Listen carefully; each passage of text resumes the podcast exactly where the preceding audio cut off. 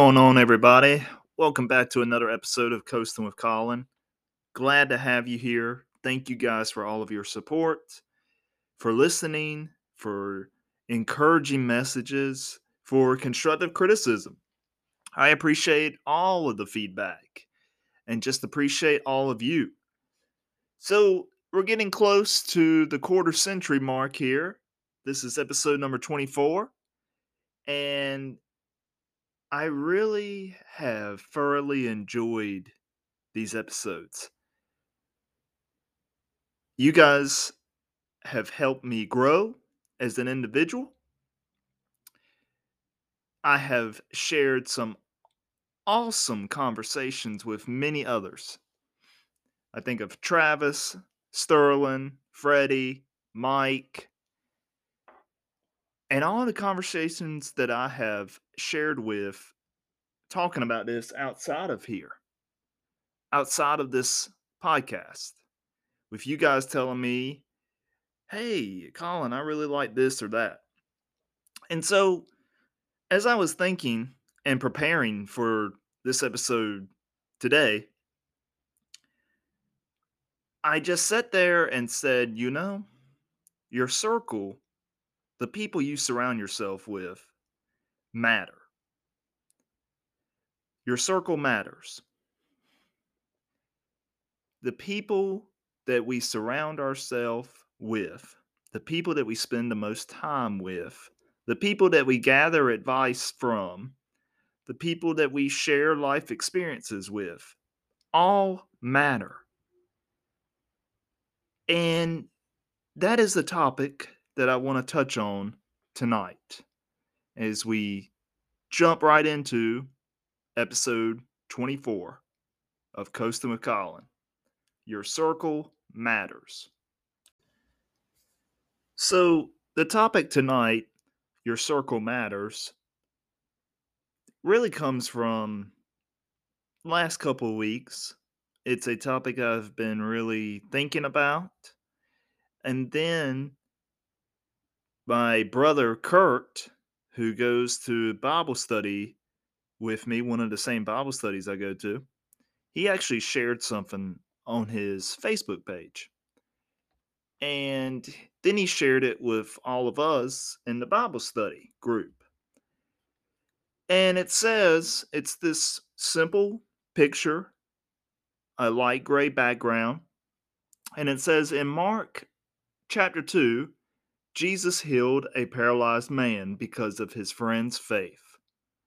This is why your circle matters. And that just really hit me because I had already been thinking about that. You see, a few weeks ago, I had gone to visit my friend Taylor. And he's been like a brother to me ever since I met him at ECU. Him, Kyle, actually, two Kyles, so many more. Garrison, Nick, all of these guys and girls. I would have to name off about 30 names if I named everybody off from ECU. But they all mean so much to me. And the coolest thing is, when I started going to ECU, I didn't know anybody. I had to meet people along the way, and everybody does. That's the college experience. But when I met my buddy Taylor, Taylor and I have both grown so much since that time we met. But that's really cool because he, we've both been able to see the transition in both of our lives. But always with this group of buddies from ECU and many more, they have seen all the potential in me and they have encouraged me to pursue the things that I value and the things that I'm good at. And in turn, we've done that for All of us. And so, as I visited Taylor a few weeks ago, we were sharing, catching up with life, sharing things to each other. And it really got me on this subject of wow, who you surround yourself with truly does matter. See, we can surround ourselves with people who tear us down, who talk about us behind our backs. And sometimes we can even be that person, unfortunately. But it doesn't have to be that way. We don't have to be like that. Instead of tearing people down, let's build people up. You know, here it's November 2022 now. Inflation has been high all year. We're getting ready to go into the holidays. It's going to be such a tough Christmas season for many people. People need people to be light. So many things are already affecting them negatively. They don't need the ones they surround themselves with to do the same. I was reminded this just this past weekend.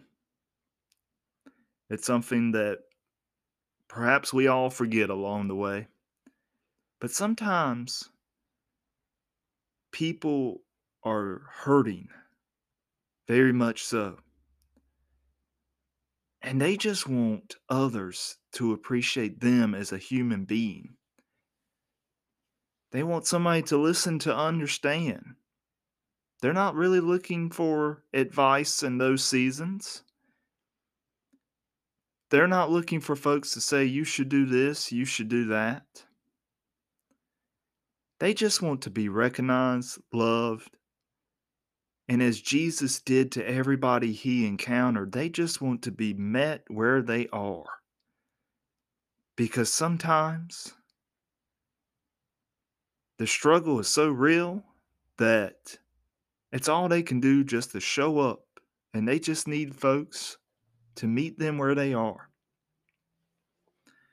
Now, as we go in and read the lesson today,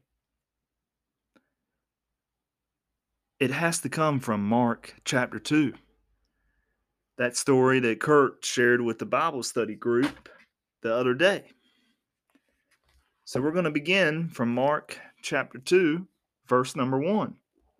And it goes like this A few days later, when Jesus again entered Capernaum, the people heard that he had come home. They gathered in such large numbers that there was no room left, not even outside the door, and he preached a word to them. Some men came, bringing to him a paralyzed man carried by four of them. Since they could not get him to Jesus because of the crowd, they made an opening in the roof above Jesus by digging through it and then lowered the mat the man was lying on. When Jesus saw their faith, he said to the paralyzed man, Son, your sins are forgiven. That's so powerful. And that concludes, that's verses 1 through 5 of Mark chapter 2. And that's that's all we need. There is so much material in those five short verses. So many people were there to see Jesus, there wasn't any room to move around. The house could hold no more folks. But these four friends of this paralyzed man they had faith. They believed in Jesus. They believed in this paralyzed man. They believed that he would get the help. Because of their faith in Jesus, they knew Jesus could heal this guy, and they believed that. So, they were not, even though they were deterred by the first obstacle of You can't get into the house, it's full. There's people standing outside the door because it's so full. They didn't take no for an answer. Their faith took that man to the roof, and they made a hole in the roof because they believed in Jesus so much in the power of God, and they knew that could heal their friend, that they tore through the roof and got their friend to Jesus. That paralyzed man, his friend's faith, is what healed him.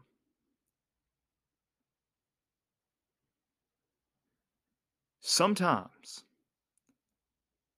we are going through difficult seasons. It's hard. Life can be difficult. Life can be great. There are many seasons to life. I have a question for you. Who are you surrounding yourself with? Do you have the four friends that when your faith is weak, theirs is strong? Hopefully, that answer is yes.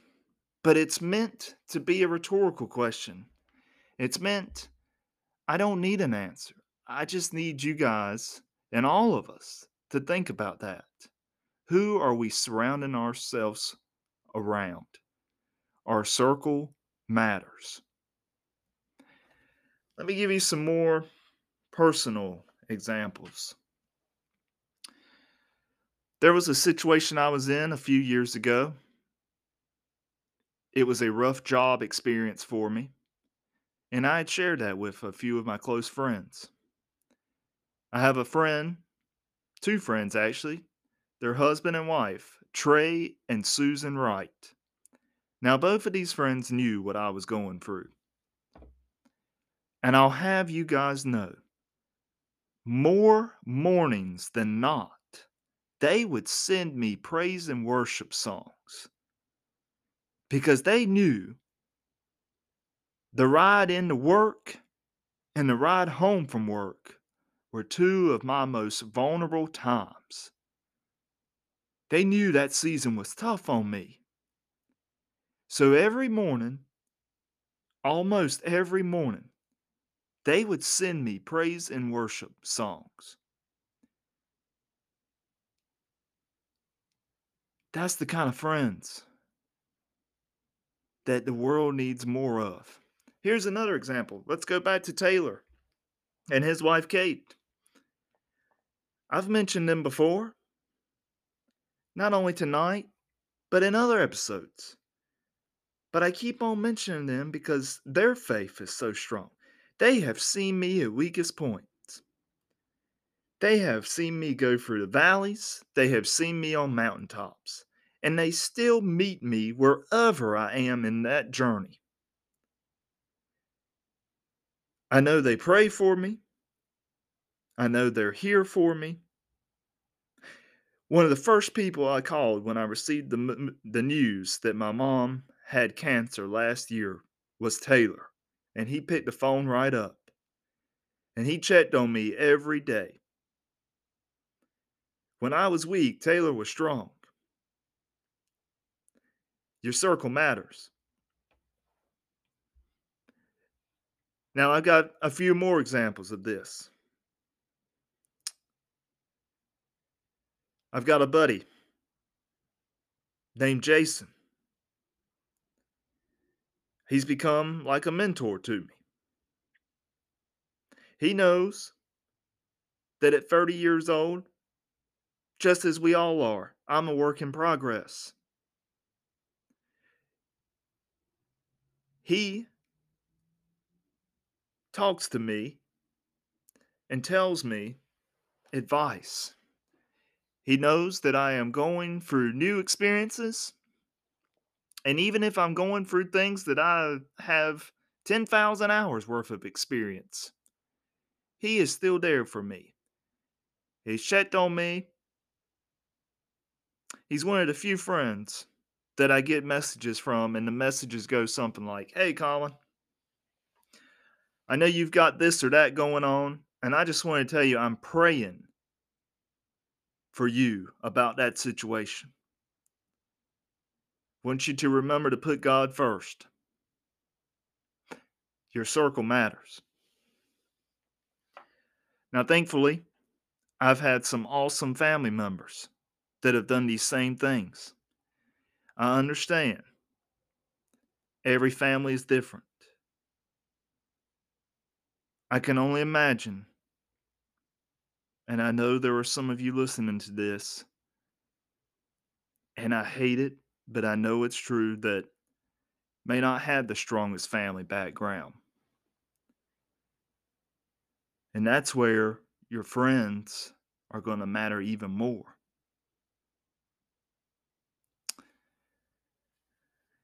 I know people, when I was around 18, 19, or 20, I met my good buddy down at the beach, Brandon Tabarini. Now, the coolest thing about Brandon is we've been in some situations, some situations I probably shouldn't have been in, or nobody should have. And Brandon was right there and he said, Colin, you don't want to be a part of this. You don't want to, you don't want this to be you. He said, Man, I see something in you. He said, and this isn't it. He says, don't go down this path. Because there's so much more in life in store for you. And he says, I need to listen to my own advice. And do you know, every so often, Brandon still checks in and he says, Hey, brother, how are you doing? How can I pray for you? What can I do to help? You doing okay? Your circle matters. One last story is another mentor of mine and her husband. And this is Andrea and Austin. Now, I've talked about them before too. But I wish all of you also had an Andrea and Austin. I wish all of you had all of these people I've mentioned. And many, many more. This would be a five hour or more long episode if I named off everybody. And that's incredible. And that's such a blessing. And I pray you have that in your life. I pray you have those four people that were there for the paralyzed man because your circle matters. But getting back to Andrea and Austin, I went to visit them in Utah. And it had been a rough patch, another valley season of life. And they didn't condemn me, they didn't chastise me. They met me where I was, and they heard me out. And then they told me that they were there to walk beside me right here, right now, because they believe that much in me. Your circle matters. And I've got one other story. And a lot of these people I've mentioned I work with, or I did work with. And that's a whole nother level. Show up for those that you work with too. Show up for your coworkers. They're all your neighbors. But this other coworker named Adrian, every so often, he will send me a text. Hey, brother, how are you doing? I'm checking on you. He celebrates my victories and he walks with me when I'm in the valley. Your circle matters. Now, the greatest thing about this is We all are on the mountaintops, and we are on the valleys, as I've said. And Jesus meets us no matter where we're at. When our faith is weak, He is strong. But the main thing I want to get across tonight, with all these stories, with the Mark chapter 2, verses 1 through 5 Bible lesson, it's very important who we surround ourselves with. It can make us or break us. We're always learning, always observing. And so make sure that you're soaking in the right things. Finally, please remember that your circle does matter. I want to end this episode by just saying a prayer. Dear Lord, so many people who are listening to this, it's such a blessing because you have surrounded them with great folks and they lead them and they guide them and direct them towards you. Father, I think of, I did not mention him earlier, but I think of two of my friends named Charles. Both of them have looked after me so much. I'm thankful and grateful for them.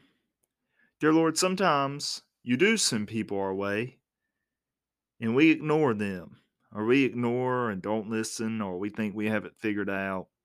We're having fun in the moment for whatever reason, dear Lord.